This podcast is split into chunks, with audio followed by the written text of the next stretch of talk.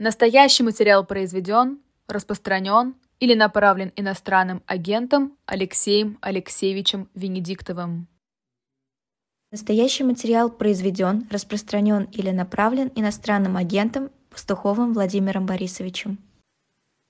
А, добрый день всем. Это программа «Пастуховские четверги». А, Владимир Борисович, я вас не вижу, извините. Слышите ли вы меня? Я, я слышу и вижу вас. да. Понятно, все с опозданием. Просто мы все на удаленке, поэтому, увы. А, значит, я напоминаю, что вы можете писать свои вопросы в чат и ставить лайки. А, сегодня, конечно, я проапеллирую к вам, Владимир Борисович, прежде всего, как к юристу, потому что в Москве проходит, в Москве, хорошо я сказал, в России проходит Петербургский юридический форум, и на нем выступал а, сегодня небезызвестный замминистра юстиции Олег Свириденко. Олег Свириденко – это человек, который подписывает любое а, включение в реестр иноагентов. А, это вот его рук дело. Вот. Ну, об его личности как-нибудь потом.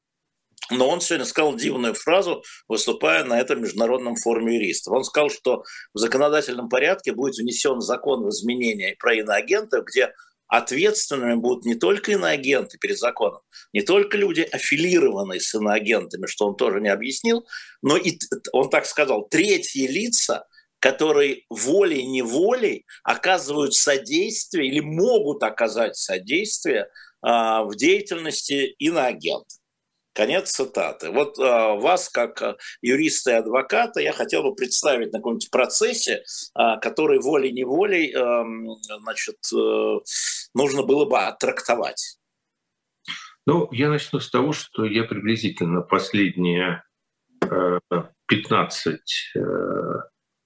18 лет своей жизни только в таких процессах и принимаю участие ни в каких других.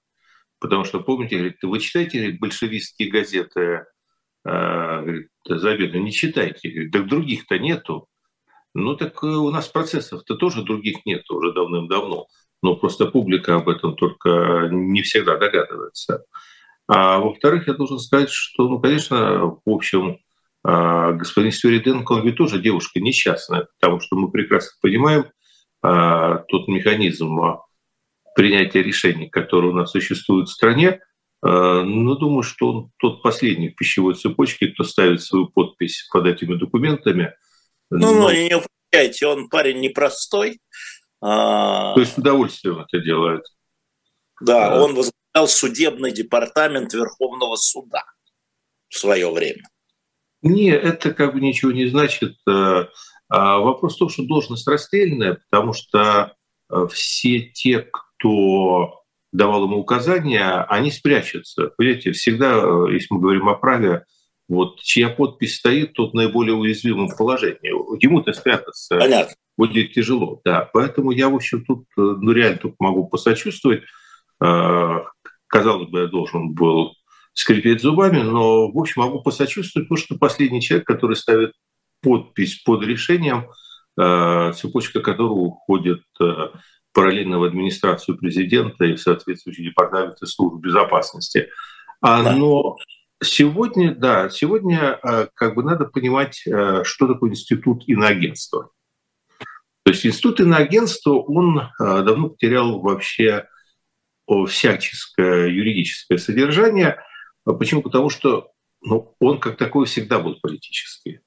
И он никогда не был институтом иноагентства, аналогичным тому, который существует в Соединенных Штатах Америки, например. Хотя вначале он вводился под прикрытием. То есть агенты, работающие под прикрытием, а есть законы, которые вводятся под прикрытием. Законы под прикрытием. Да, вот этот закон, он вводился под прикрытием, а, а у них тоже афроамериканцев линчуют. Я уж боюсь там сейчас разные слова называть. Э, времена меняются, поэтому у них тоже афроамериканцев лечуют. Вот у них тоже есть закон об иноагентах, поэтому ничего такого особенного не делаем.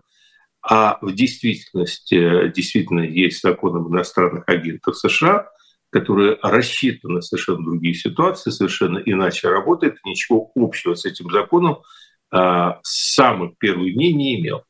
Но на первом этапе на первом этапе была стилизация под формальную законность, была попытка ввести какие-то объективные критерии, попытка стилизовать это все как законное беззаконие.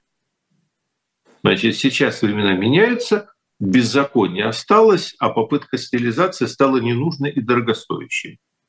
То есть государству необходим инструмент для того, чтобы каким-то образом загнать в резервацию инакомыслие. Собственно, ну, тут есть, в чем тут третьи лица какие-то. Да, вот. А вот это очень интересно. И получается так, что даже самые разношенные ботинки начинают сжать. Вот вся проблема в том, что одним из главных признаков права, о чем я часто говорю и пишу, является его формальная определенность. Вот если есть какая-то фор... право не существует как каша. Право, оно всегда жесткое и колючее. Почему? Потому что его главным признаком является формальная определенность. А если нет вот этой вот э, формальной определенности, нет формальной логики, нет вот из А, Б, из Б, С, из С, Д, а появляется многозначность, появляется расплывчато, все, право исчезает. Оно в любую из этих дыр уходит. Вот это надо понимать, что право не существует в форматах облака в штанах, туманности. Соответственно, когда они вводили этот закон, они пытались имитировать эту формальную определенность. Они там заложили всякие закорючки, они заложили возможности каких-то трактовок. Но дальше вообще все стало жать. Вот вообще все стало жать. Надо было раздеться. Они сейчас раздеваются, поэтому они сейчас вносят такие формулировки, которые позволяли бы иметь полную свободу рук и э, таким образом объявить иноагентом абсолютно любого человека по своему усмотрению. Ну, Для того, чтобы эту свободу рук обеспечить, им необходимо отвязаться от любого формального критерия. То есть финансирование узко. Вдруг кто-то окажется, что э, агентит за свои деньги. Влияние. Но Бог его знает, найдется и такой, который скажет, что на него никто вот вообще не влияет, и вообще он живет как диаген в бочке. Аффилированность. А если он там э, одиночка в пятом поколении, не знаю, и тогда вот появляется совершеннейшее вот это изобретение а, третьи лица. То есть э, в переводе на русский язык «мимо шел». Мимо а, шел? Да, мимо шел. То есть, по сути, давайте переведем это, э, этот вот термин, который Сверденко употребил, давайте переведем его на простой язык. Мимо шел. Ну, это понятно, да. То есть любой, кто мимо шел. У Зиновия Высоковского, по-моему, была такая какая-то уже забытая давно а, миниатюра начала 70-х. Моя, моя машина, у нее срабатывает сигнализация даже тогда, когда на нее кто-то косо посмотрел. Это вот про это. А это вот про это. Значит, что меня как юриста, вы спросили, волнует? Меня заинтересовало другое. Термин «третьи лица» он не из сферы административного и гражданского права, то есть не административного уголовного права. То есть термин «третьи лица» у нас существует исключительно в гражданском, гражданско-процессуальном праве, когда речь идет о том, что две стороны судятся друг с другом, но есть кто-то, кто стоит в стороне, и как бы он выступает так или иначе, его интересы как-то связаны либо с одной, либо с другой стороной. Поэтому, во-первых, для третьих лиц существует понятие он либо на стороне ответчика, либо на стороне истца, а еще они делятся на тех, которые есть самостоятельными требованиями и не самостоятельными требованиями. Вот у нас есть государство и враги. Вот имеется в виду третьи лица на стороне государства, это или на ну, стороне врагов. И есть ли у этих третьих лиц какие-то самостоятельные требования? Ну, вы, профессор, ну вы это вообще ушли в какую-то юридическую пакость. Нет, нет, ну, нет, нет, я, я не пакость, но я, я стебусь. Я стебусь, а что мне еще остается делать? Мы, еретик, мы... еретик какой-то. Третье лицо на стороне государства. Меня больше интересует юридическая формула все-таки волей-неволей. Волей-неволей а, оказать, может, волей-неволей может оказать содействие. Смотрите, это очень интересный момент. А, у нас, а, в принципе, право не знает безвиновной ответственности, кроме одного единственного случая. Такой интересный вопрос. Я а, целую работу писал в свое время студенческие годы на эту тему. То есть, в принципе, у нас ответственность всегда виновна. И виновность – это основание любой ответственности. Административной, гражданской, уголовной, кроме одного единственного случая. У нас есть ответственность от вреда, подчиненного источникам повышенной опасности. Вот когда ты владеешь каким-то источником повышенной опасности, тогда у тебя вот возникает вот эта воля-неволя. Вот ты сел в машину, и она сама поехала, тормоза отказали, что не делал, все волей-неволей задавил.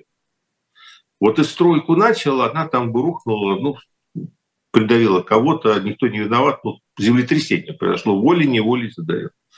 Вот когда у тебя есть источник повышенной опасности, возникает безвиновная ответственность. А в свое время была такая теория, что все равно есть основания, это ответственность и риск. Так у нас получается государство у нас источник повышенной опасности, понимаете?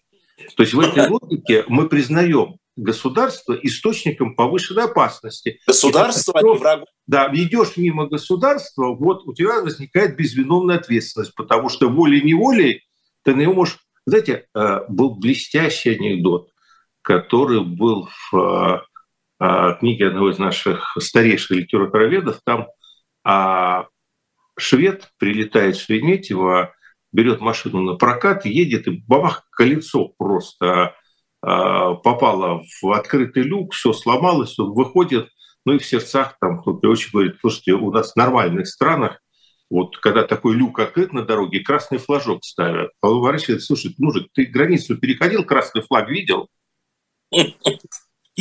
Да. Понимаете, поэтому ответ на ваш вопрос. У нас государство – источник повышенной опасности. Поэтому всякий, кто с этим государством имеет дело, волей-неволей может стать иностранным агентом. Скажите, пожалуйста, так юридически приблизительно понятно, зачем это государство так расширительно, потому что, а, ну, если говорить серьезно, это абсолютно расширительно, иностранное агентство, да, это сужение а, абсолютно ваших прав. А, прав собственности, прав на работу, чтобы было понятно, внутри страны я имею в виду. Это не вопрос плашки, это вопрос запрета на определенные профессии, да, и, естественно, люди, которые либо аффилированы, а теперь, возможно, и волей-неволей являются третьими лицами, они будут иметь поражение в правах. Зачем нашему государству, где огромное количество людей поддерживает политику Владимира Путина, где, как говорит Дмитрий Песков, все сплотились вокруг лидера и так далее. Зачем вводить такие абсолютно а, резиновые драконовские меры? Резиновые по отношению к людям, но драконовские по этому. Зачем? В чем смысл? Это проявление комплекса неполноценности государства. То есть оно вроде бы все у него хорошо, то в глубине души есть серьезная неуверенность в том, что так хорошо будет всегда. И поскольку вот этот комплекс неполноценности существует, э, возникает необходимость э, попытаться ограничить поле потенциальных источников, потенциальных угроз для себя и загнать э, вот определенного рода инакомыслия в резервацию. Для того, чтобы загнать инакомыслие в резервацию, необходимо сделать две вещи. Первое, надо пометить зло. То есть с помощью закона об иноагентов это такое вот э, Понимаете, в химии, но я, я, я очень плохой химик, вот где у меня как бы был полный провал, но я, но я знаю, что иногда вот капаешь э, в раствор из пипеточки одну каплю. И, атомы, мы знаем все это. Да, да, и вот оно окрашивается сразу в соответствующий цвет. Вот иноагентство – это такой реактив, который добавляется вроде бы прозрачную массу, вроде тут все ходят, люди все одинаковые, э, как тут различишь враг? А ты капнул, о, раз враги проявились. То есть первое, ты локализуешь зло. Второе, ты э, таким образом даешь всем остальным, это такая, как бы бей, бей чужих, чтобы свои боялись. Такая формула наоборот.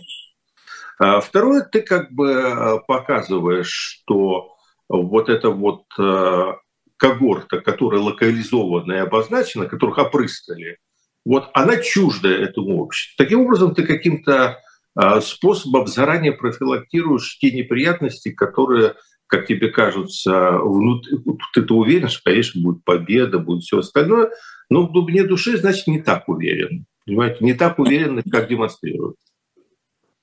А, и все-таки вот эта резиновость, мы с вами как-то вокруг ходим, то, что слово волей-неволей мог бы способствовать, это Упрощение, же... Просто упрощение работы, ну, как бы бюрократической, потому что это как вот сейчас, ну, основная масса приговоров выносится, об этом просто люди мало знают, в упрощенном порядке.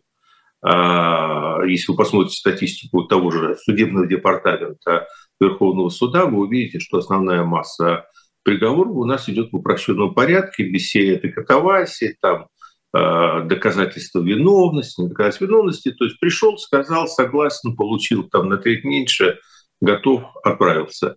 А, понимаете, а, это для меня это свидетельствует о том, что поток, поток иностранных агентов будет возрастать в геометрической прогрессии, и чтобы система просто э, не, ну, просто пробки не образовывались, что начнет каждый доказывать, там, идти в суд, приносить документы, доказывать, что э, вот тут не так, а здесь он не получал, а там он не говорил, а здесь он вообще в танке сидел и никого не слушал.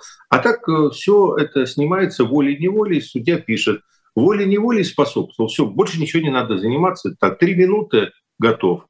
То есть это технологизация, скажем так, э, и рутинизация этого процесса, что означает, что, видимо, ну вот реально пойдет этот метастаз. То есть иноагенты сейчас, они в основном в медийной области, но я так предполагаю, что будут иноагенты э, в театрах, иноагенты в вузах. Тут у нас девушку Доярку признали да. иноагентом. Да, но это тоже возможно. Корова-то была иностранная, волей-неволей она заразила. Да, ну, в общем, ничего, конечно, веселого в этом нет. Что здесь больше? Судорожного движения от страха или спокойной уверенности мочить и плющить? Первое. А, это связано с тем, что такое террор. В первую очередь. Я много раз говорил вот своим коллегам, прежде всего, что есть принципиальная разница между репрессивным режимом и террористическим. В чем разница? Репрессии управляемы. Репрессия – это нечто, что определенная политическая группа а, направляет против другой политической группы. Она может увеличивать давление, уменьшать давление, делать его, ну, как бы сейчас сказали, таргетированным, то есть там, направлять на предмет. Что такое террор? Террор – это объективный процесс. Это то, что как камень можно спустить с горы, но ты уже не контролируешь, как он летит, и более того, очень часто террор, камень подпрыгивает и бьет тех, кто его спустил с горы, э, самих же. Ну, в общем, мы помним, что террор 1937 года больше всего ударил именно по органам НКВД, ГПУ, там больше всего было репрессированных. Поэтому а, в чем особенность террора? он не имеет логики. То есть это уже некий такой объективный процесс, когда в уничтожение друг друга реально вовлекаются массы. Тут вот при репрессиях это всегда все-таки в основном аппаратное такое давление. При терроре реально люди как бы сами э, самоуправляются в этом вопросе. То возникает поток инициативщиков, возникает поток э, добровольных помощников, возникает поток доносов, а вот мне сейчас один мой приятель по поводу как раз иноагентства сказал, что ты никогда не можешь вычислить, а, что именно стало причиной, потому что сложившаяся ситуация, а, скажем так, звонок мнения высокопоставленного сотрудника администрации президента вот в сегодняшних условиях равен какому-то инициативному письму сумасшедшего из какого-нибудь нота.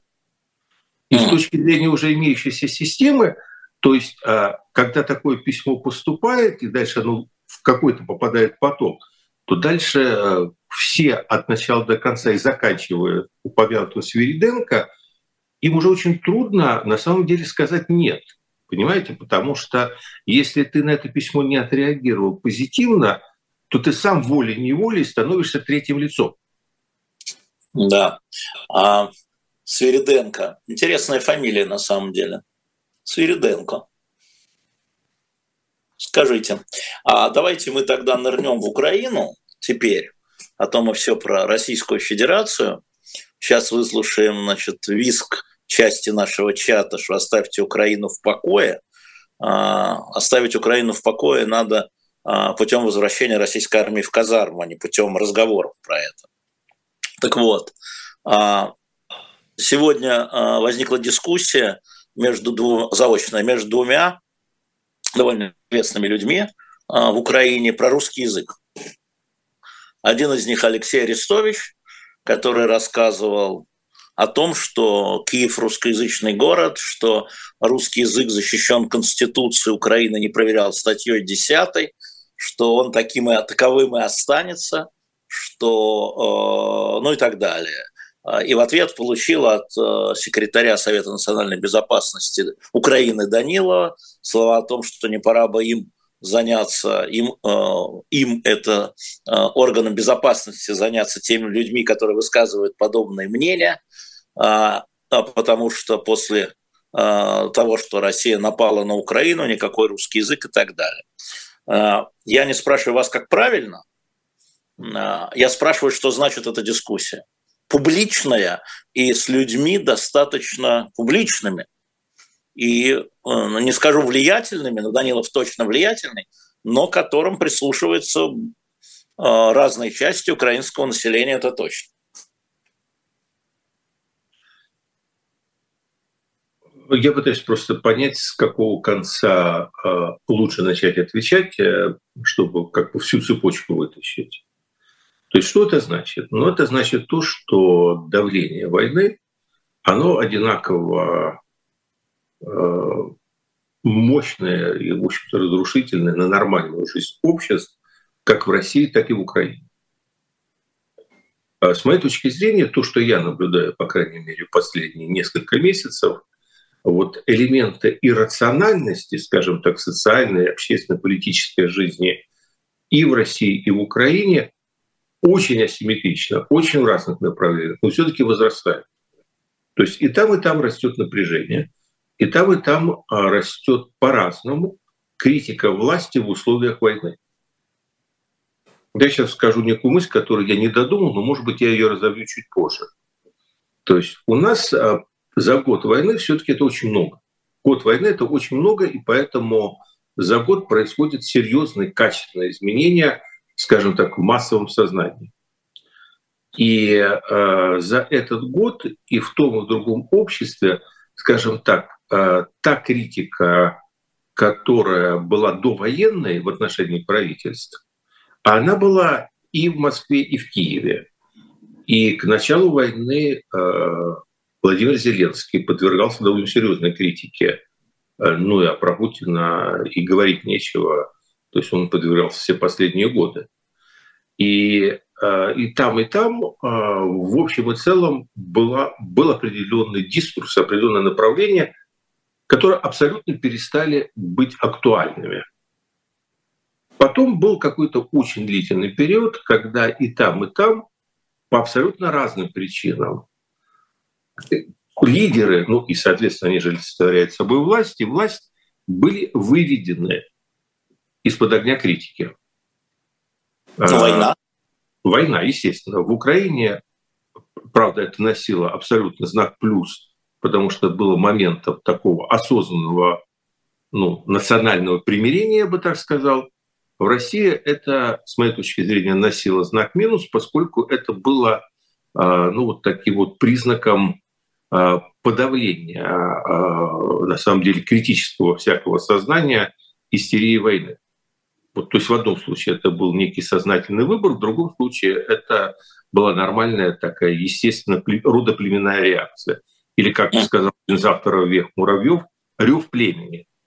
То есть в России это был рев племени, а в Украине это был все-таки во многом сознательный выбор элит. Но за год, за год ситуация поменялась и там, и там. А, появилась, так сказать, новая критика. То есть критика власти военной времен войны, которая во многом как бы идет под лозунгом, ну, как бы не так воюем.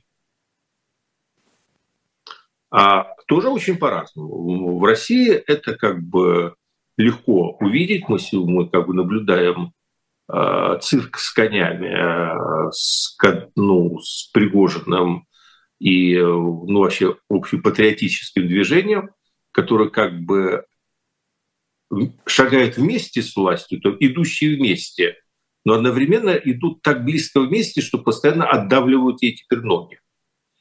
И это абсолютно такой иррациональный момент, потому что мне совершенно непонятно, чем это кончится. Понятно, что есть какая-то интрига, в которую мы не посвящены, но с точки зрения вот как бы общей логики мы видим сейчас человека, который, находясь ну, в неком ранге э, командира корпуса, скажем так, приблизительно, э, костерит э, словами э, совершенно нецензурными все свое начальство и замахивается даже на самого нашего Уильяма Шекспира, при этом ему все сходит с рук. Хотя, в общем, там фейков на 25 с гаком. Не, не фейков, это мы не знаем, дискредитации. Да, не а, ну, два закона, не путайте два закона. Но я просто с дистанции. Ну но, да, и в Украине, но и в Украине тоже происходят определенные процессы, скажем так, э, нарастания вот этой вот новой критики, и власти приходится отбиваться. Эта критика идет по разным направлениям. То есть в Украине возобновился, ну, в общем, разговор о коррупции.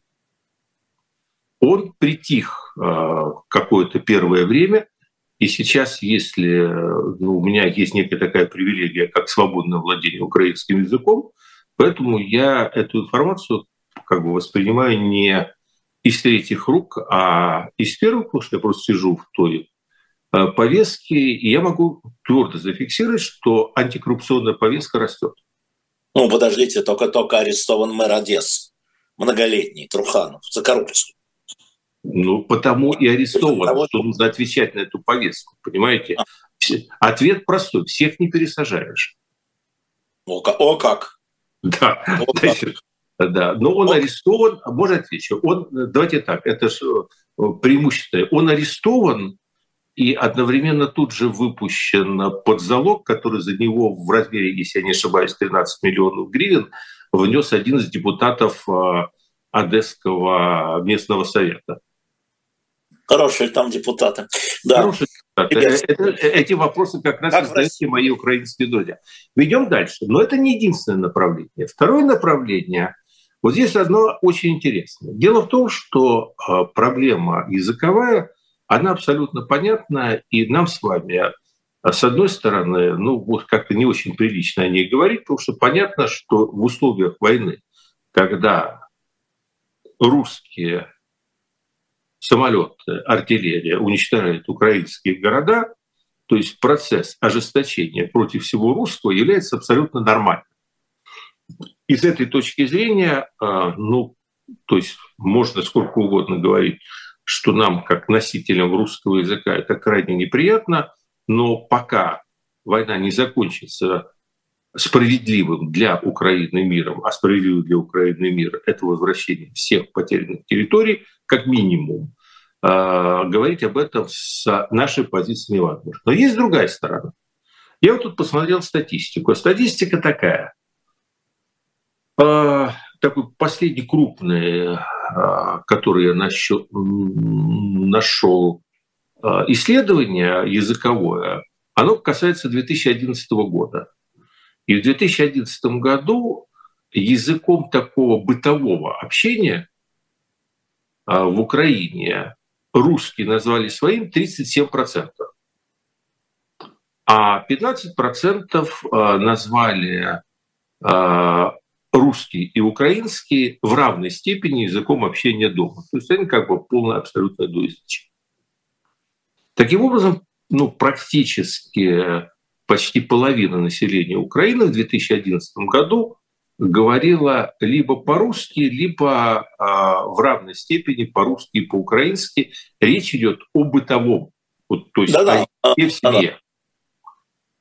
А мы прекрасно понимаем, что эти цифры сейчас сильно ну, изменились. Они сильно... Во-первых, потому что я еще до какого-то момента приезжая время от времени в Киев, я фиксировал, что Киев, который был в значительной степени русскоязычным городом, он потихоньку тоже э, как бы увеличил долю людей, которые говорят по-украински. Но вот за период, скажем так, с 14 по 19 год я оценивал вот этот сдвиг, ну так, чисто эмпирически, ну, все-таки я киевлянин, поэтому я это чувствую, где-то процентов 10. То есть если вот в мое представление там до 11 где-то года в Киеве процентов 80 населения говорили по-русски процентов 20, по-украински, то как с 18-19 года это было где-то уже 65 э, на 35, 70 на 30. Но смотрите, этот же спор ведется стоп, стоп, стоп, да. не между россиянами, а между гражданами Украины. Да, вот вопрос, вот это ключевое. Это... То есть, да, вот я к этому иду. Понимаете, что проблема языка, она в некоторых... То есть, э, давайте за вещи. Я сейчас не беру причины, э, почему такое соотношение, и там и была политика русификации, и были перемещения, все это, мы сейчас это не обсуждаем. Мы берем факт того, что значительная часть населения а, привыкла говорить на русском языке, который рассматривала как, если не родной, но как тот язык, на котором они общались дома, на котором им было за слово комфорт, языковой комфорт, лингвистический комфорт.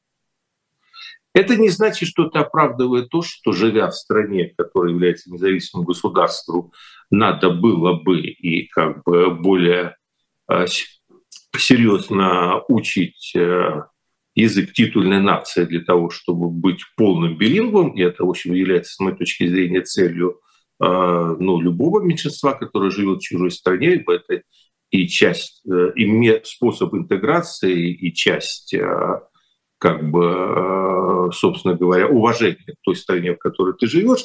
Тем не менее, вот факт... Но дома можно общаться хоть на Zoom. Да, да. Вот второе, Понятно, что с началом войны значительная часть населения ускорила процесс конвертации русского языка в украинский. Но это далеко не все. Второе. Мы знаем, что какая-то часть территорий а, ну, оказалась оккупирована, а это как раз были территории, в которых значительная часть населения по-русски говорила, соответственно, пропорции там изменились. И тем не менее, с моей точки зрения, количество людей, которые рассматривают русский язык как язык лингвистического комфорта, так, для себя, оно измеряется цифрой, ну, скажем так, в районе 10 миллионов человек. Ну, то есть оно, безусловно, упало, может быть, в два раза с войны с 2011 годом, но это довольно большая комната. Опять, я никогда не могу сказать, что до начала этой войны я видел какие-то серьезные проблемы Э, с ущемлением э, русского языка, с препятствиями говорить на нем. То есть, ну, это какие-то действительно пропагандистские выдумки. Но с началом войны э, естественным образом образовалось движение. Движение, ну, то есть очищение от всего русского. И если в отношении внешней, в отношении русских там, в Европе, в отношении русских в России, то есть оно ну, выглядит прямолинейно достаточно, то внутри страны возникает э, определенная двусмысленность, потому что эти же русские, они на фронте, то есть эти русскоязычные, эти люди, которые говорят на русском языке, но они сегодня под Бахмутом и со стороны Украины, они сегодня под Запорожьем, они сегодня, э, с, э, в общем-то, сражаются вместе со своей страной.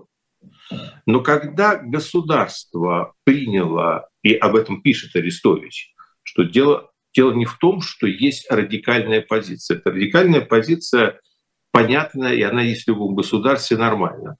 Но государство приняло сейчас эту радикальную сторону и как бы в некоторой степени с ней солидаризовалось. Это создает некое напряжение. Это напряжение сейчас, с моей точки зрения, пока ни во что не выльется, потому что идет война, и консолидация против общего врага, она э, настолько глобальная задача, что поверьте, что все эти языковые э, как бы терки-перетерки, они сейчас ни во что не выльются. Потому что все понимают, что бы там ни было, что есть главная и общая задача – это разобраться с этим врагом. Но проблема в том, что именно исходя из оптимистического взгляда на будущее Украины, а я и скажу, из оптимистического взгляда на будущее Украины – Я полагаю, что победить, как это ни, ни странно звучит, это полдела. Я полагаю, что победить и отстоять свой суверенитет в войне и победить и сделать этот суверенитет действительно основой существования длительного, независимого и процветающего государства, это две разные задачи. И вот все то, что сейчас происходит, в некотором смысле это э, вещь усложняющая послевоенную жизнь, серьезно усложняющая, которая может привести к тому, что э, из одного внешнего конфликта в тот момент, когда угроза внешняя отпадет, Украина попадет ну, в такой серьезный внутренний конфликт, в котором она будет тратить те э, немногие силы и ресурсы, которые у нее останутся для восстановления страны. И, э, собственно говоря, ну вот Арестович, он чувствует этот тренд, а он, с моей точки зрения, э, ну, в общем, э, человек с очень развитой интуицией, а он сейчас нашел нужным уже сейчас обозначить эту позицию в прикидке не на сегодня, а в прикидке вот на то будущее, в том числе, возможно, и свое политическое каких-то сил. А, но это, а, как бы, естественно, не устраивает сейчас государство, которое тоже смотрит уже не с позиции только сегодняшнего дня, а с позиции будущей этой борьбы. Поэтому мы видим, что сейчас – мы сейчас в военном настоящем Украины начинаем видеть некоторые ну, линии, черты разломов потенциальных послевоенного мира. И, и, и это не очень хорошо. Ну, а, а я повторяю, я не проверил, действительно ли Конституция Украины в своей статье 10 а, защищает свободное, свободное использование других региональных языков, включая русский, так цитирую Арестовича. Я а, думаю, что там не сказано про русский язык отдельно. Ну вот он как-то цитирует. Ну вот, но, но, но я, это, это надо смотреть. Я думаю, надо смотреть, что да. Любая конституция ну, европейского типа, безусловно, подразумевает а, равенство вне зависимости от языка и, соответственно, право на пользование как бы родным языком на а, как, как минимум на бытовом уровне, потому что иначе это было бы ущемлением. Что касается русского языка, я просто не уверен в том, что это... Проверим. Да, Проверим. Да, Конституцию почитаем, а может быть кто-нибудь из наших э, уважаемых, э, э, как это сказать, чатлан, чатлан, э, может быть, пришлет, и я тогда посмотрю э, ссылку конкретную на цитату. Можете даже а, на украинском языке мне это прислать. Я в такой степени а, читаю по-украински, научился. А, это, собственно, был вопрос не про Украину. Вы, может быть, слышали, это прошло мимо вас, как сейчас в разных средах, в том числе и прежде всего в среде писателей, культурной среде, в Европе, за пределами Украины, расширяется такое движение «не давать выступать по-русски», я бы его назвал так. А в Эстонии довольно а, громкий скандал, когда а, две украинские поэтессы покинули фестиваль из-за того, что на сцене должна была выступать русскоязычная... По-моему, там же другая ситуация была. По-моему, как раз э, они-то не покинули, по-моему, просто... Там, это покинули, покинули. Там история была... Э, я не хочу отнимать время, просто напомню очень коротко, что а, значит, э, поэт... русскоязычная, даже не знаю, как ее назвать, поэтесса Линга Рали, которая в том числе была одной из основательниц этого фестиваля, была внесена в программу. Две украинские поэтессы заявили организаторам, что они уходят, потому что не хотят быть с Линга Ралик вместе, а, после чего а, Линга Ралик сказала, что если бы я знал знала заранее, что не хотят, я бы сняла сама свою кандидатуру. А, но история в том, что Линга Ралик родилась в Украине, никогда не была российской гражданкой, является гражданкой Израиля, пишет на иврите, ну и на русском тоже. То есть она даже вот русский паспорт никогда не держала в руках, что называется, и родилась в Украине. А, и вот эта история, она просто, ну, таких историй много. Мы знаем историю с Виктором Шендеровичем, когда во время его выступления два человека потребовали из зала, не купив билеты, правда, что он перестал говорить по-русски. Это было в Испании. два гражданина Украины и так далее. Когда я говорю про язык, и тогда, значит, некоторые эмигранты из России говорили, послушайте, русские, нам надо заткнуться. Нам надо, цитата, термин, нам надо заткнуться, потому что вот нам надо заткнуться. Правда, сами они не затыкаются, но вот эта история. Когда я начал говорить про историю с русским языком в Украине, меня это совсем мало волнует, в том смысле, что это дело украинского государства. Но а, этот подход нам надо заткнуться с одной стороны, а с другой стороны мы вам не дадим говорить на вашем языке по причине того, что это ваш язык. В Европе, в Европейском Союзе. Это э, что? Вы знаете, э, ну, я Э, кстати, в том признателен вам и вашим коллегам, потому что я историю про Ленор Горалик прочитал на сайте Эхофорума. Она меня заинтересовала, я просто так как бы к себе приложил эту ситуацию. И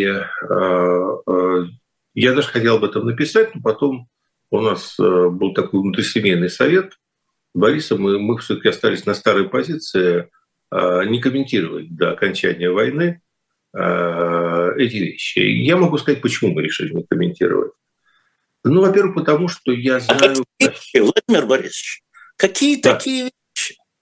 А те, которые разделяют, те, которые разделяют. И всегда можно как бы... Разделяет. Значит, не комментировать войну? Нет, Все это разделяет. не войну. Смотрите, ну, во-первых, я должен сказать, что нельзя по поведению ну, какого-то количества представителей Украины э, судить о всей Украине. Ну, вот это, такая, это такая же вот ошибка. То есть мы, мы делаем э, как бы симметричную ошибку, то есть понятно, что там с одной стороны звучат, что э, все русня, что хороший русский, мертвый русский, это совершенно понятно. Но я должен сказать, что это, это интересно очень. У меня самые ближайшие, ну, на протяжении многих десятилетий мои друзья, э, это ну, финны, которые еще с 90-х лет у меня прекрасно сложились отношения. И это семья, которая пережила как раз катастрофические последствия вот того финского мира. То есть они находились в той части а, Финляндии, которая отошла России, а, их вышвырнули из дома, они превратились в беженцев. И а, это интересная история, я, пожалуй, расскажу ее. И, в общем, отец семьи, там, он очень всегда любил повторять эту фразу, что хороший русский – это мертвый русский. И, в принципе, ну, Пирка, которая мне об этом рассказала, она с этим выросла, а потом она уехала уже студентом работать в Европу, а потом в Европе, э, ну, как все студенты, она подрабатывала, потом она оказалась э, э, в богатой еврейской семье, которая она помогала. И там она услышала какой-то странный язык, а там хозяйка, поскольку это были евреи, которые когда-то вышли из России, читала Пушкина. Ее заинтересовала просто мелодичность этого языка, она стала пытаться это поднять. Но я могу сказать, что она сейчас свободно по-русски разговаривает. Поэтому, да, но это было, правда, в 50-е годы сейчас. Э, но ему еще она очень много сделала там, в свое время для какого-то восстановления отношений между Финляндией и СССР. А, ну, я хочу сказать, что это нормально. Это нормальная позиция. Но и э, с другой стороны, мы тоже говорим, мы видим вот эти инциденты с Горалик, мы видим инциденты с э, Людмилой Улицкой, ну это идет всюду. И мы говорим, ну так, все они так, ну они не все так поступают. То есть как значительно... Украинцы, Владимир Борисович, вы сейчас ломитесь в открытую дверь. Я вам говорю, что часть русской иммиграции что, а, да, вот, ну, мы сейчас раздел, мы разделим иммиграцию. Заткнитесь, да, ни да, время, да. ни место. Да, вот то, что вы сейчас делаете... Вы, вы, пере, вы перескакиваете, вы перескакиваете, вы смешали две темы. Вы смешали тему, э, то, что произошло с Горали. Да, э, дай, дайте, давайте закончим. То, что произошло в Эстонии, этот инцидент. Я его переложил на себя и понял, что вот сейчас время сегрегации. О, как! Вы да, это скажете... время сегрегации. Вы сейчас скажете да. апартеида. А, может быть, дойдем и до этого.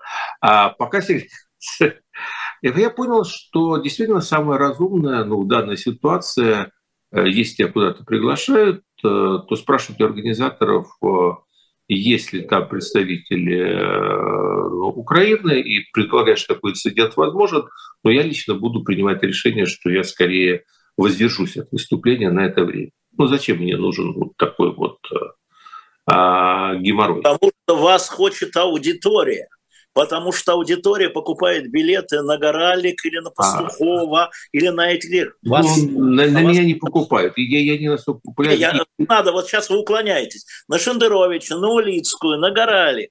Ну, переживут вот, они, ну, переживут они какое-то время без меня. А, а они пошли нафиг, да? Их вот, вот их точка зрения, вот, вот их вот пошли. Мы, мы, живем, мы живем в условиях войны.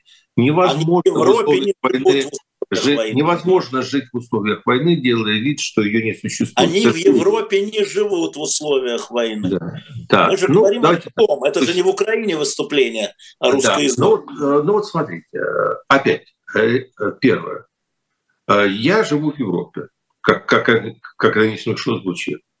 Там, где я здесь нахожусь, две абсолютно равноценные общины Э, русская и украинская. Причем как старые укорененные, так и вновь прибывшие. Ну, к огромному счастью, то есть я, я слышу, кто-то там где-то рассказывает, к огромному счастью для меня, у меня не было ни одного конфликта, ни одного столкновения, ни одного. То есть э, я очень много сейчас общаюсь с украинцами, выехавшими. Они прекрасно знают, кто я, почему я, зачем я. Э, по бытовым вопросам мы не обсуждаем политику. У меня ни разу не возникло никакого напряжения. То есть, возможно, это как бы... То есть, второе, да, наверное, есть люди, которые э, идеологически заряжены, эмоционально настроены и прочее. А почему я должен сосредотачиваться на них? Э, это неприятно. То есть, если мы скажем, приятен ли э, эпизод с Горали? Был ли бы мне приятен эпизод, если бы я оказался на месте Горали? Ну, естественно, нет. Естественно, нет. А, именно поэтому я говорю, что я предпочту сейчас а, аккуратно вести себя так, чтобы этих ситуаций на этот момент времени избегать. Знаете, что вы ну, сейчас сказали? Вы сейчас сказали, да. тебя изнасиловали, потому что ты вышла в короткой юбке. А ты не выходи в короткой юбке, нет. вообще не выходи.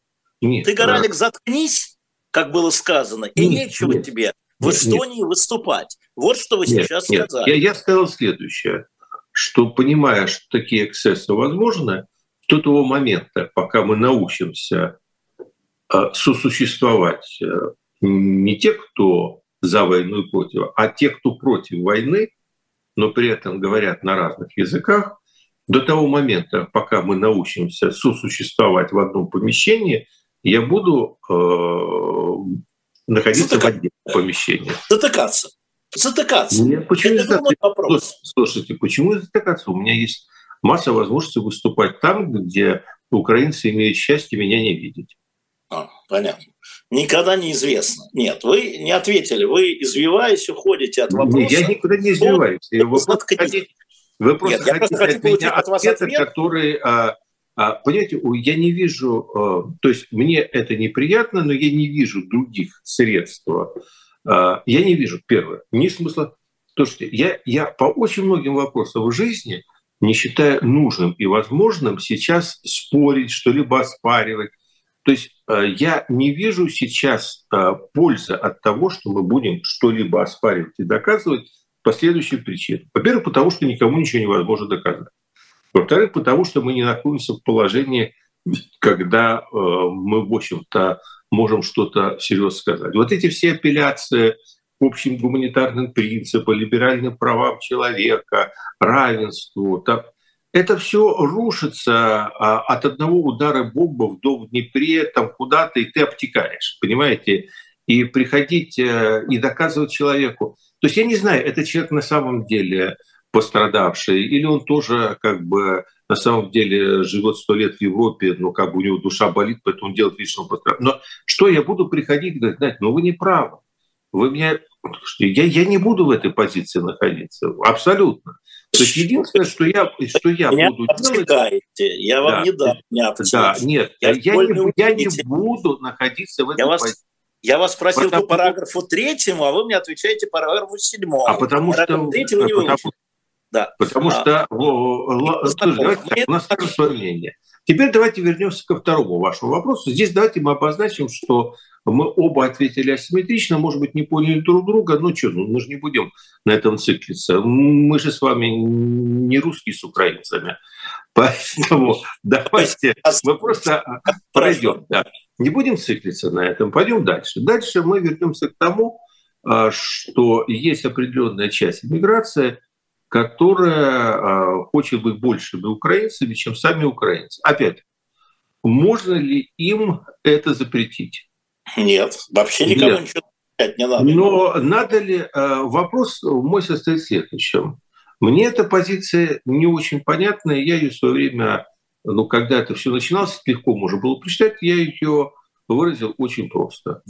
Мне очень печально, но я не готов отказываться от своей русскости. Даже если бы я четырежды хотел отказаться от своей русскости, я не могу это сделать, она прет из меня. Ну, хотя бы потому, что я могу себя выразить нормально, полноценно, вот, э, как личность, только на одном языке. Всеми остальными языками я владею хуже. А язык — это то, что мы есть. Понимаете, э, люди как-то э, отделяют язык от своей сути. Язык — это и есть наша суть. К сожалению, так устроено. То есть мы не говорим, как мы думаем, а все наоборот. Вот доказано наукой, что мы думаем так, как мы говорим. То есть на тот да. язык. Да, поэтому я не могу это себя выплюнуть. Если я себя это выплюну, сейчас я перестану быть самым собой, но кому будет легче. Соответственно, первый вопрос. Да, тяжелые времена. Не мы первые оказываемся в эти тяжелые времена. В эти тяжелые, я называю это временем ремарка, что хорошо ли было Ману, ремарку, всем остальным. Да, но надо было жить, надо было жить. При этом как бы, мне очень интересно, как у Ремарка меняется э, вот э, как бы у него романы выхватываются там вот «Ночь в Лиссабоне» и «Тени в раю». И как э, постепенно он тоже устает от этого. То есть если «Ночь в Лиссабоне» — это такое вот еще душераздирающая рефлексия по поводу того, что немец, не немец, а дальше вот «Тени в раю» — это уже как перемещение Э, там уже ему это, Наташа, русская иммигрантка, говорит, я ненавижу немцев. И он говорит, и понимаю вас, ответил я. И дальше идет фраза. Я давно привык к тому, устал и перестал обращать внимание на то, что всякие люди пытаются а, отождествить меня с преступлениями гитлеровского режима. Все. Вот, вот уже другая... на языке, кстати. Mm? Говорил он на немецком языке. Да, конечно. А, вот а, у меня а же поэтому, был... А, мне... Владимир Борисович, у нас две минуты осталось. Да. Я хочу получить, попробовать попробовать получить от вас ответ на этот вопрос. Если нет, я, будет первый вопрос, который будет задан через неделю. А все равно.